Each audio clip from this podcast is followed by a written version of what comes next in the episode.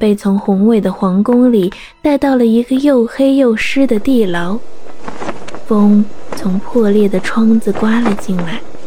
他们不让他穿那些华丽的绒衣丝袍，而把他摘集的那一束荨麻给他。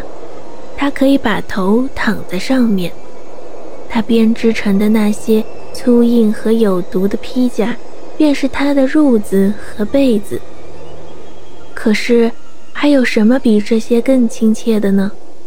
伊丽莎又开始了她的工作，同时向天父祈祷着。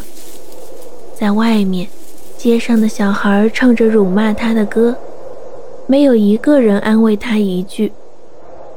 但是临近傍晚的时候，在格子窗外响起了天鹅扇动翅膀的声音，那是最小的那个哥哥。他找到了妹妹，他高兴地放声大哭，尽管他知道即将到来的这一夜可能是他生命的最后一夜。但是你们知道，现在他的工作即将完成了，而且他的哥哥们也来了，大主教来了，在最后的几个钟头里，他要和伊丽莎在一起。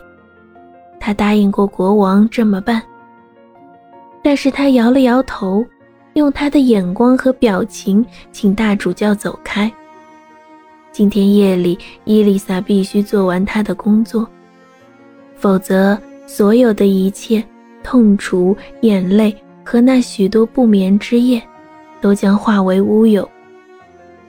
大主教讲了许多恶毒的话，走开了。但是可怜的伊丽莎清楚，她是无辜的。她继续着她的工作。小老鼠奔来奔去，帮他把荨麻衔到脚跟前，多少也是为他尽一点点力。而画眉则落在窗格子上，整夜为他唱好听的歌，使他不丧失勇气。天还没有破晓，还要一个小时，太阳才升起。这时，他的十一个哥哥。都站在宫殿的大门前，要求拜见国王，但是他们并没有得到允许。他们得到的回答是：现在还是夜间，国王还在睡觉，不能叫醒。他们请求着，威胁着，卫士们来了，甚至国王自己也走出来询问是怎么回事。就在这时，太阳升起来。众位哥哥不见了，在宫廷上空飞着十一只野天鹅。